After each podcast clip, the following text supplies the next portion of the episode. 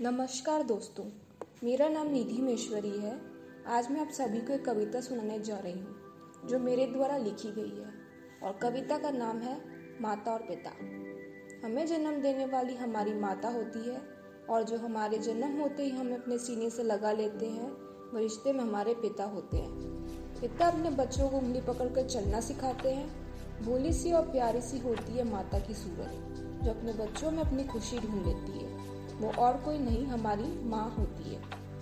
माता और पिता खुद से ज़्यादा अपने बच्चों की ख्वाहिशों का ध्यान रखते हैं। एक बार के लिए माता और पिता भूखे सो जाएँगे, लेकिन अपने बच्चों को भूखा नहीं सोने देते।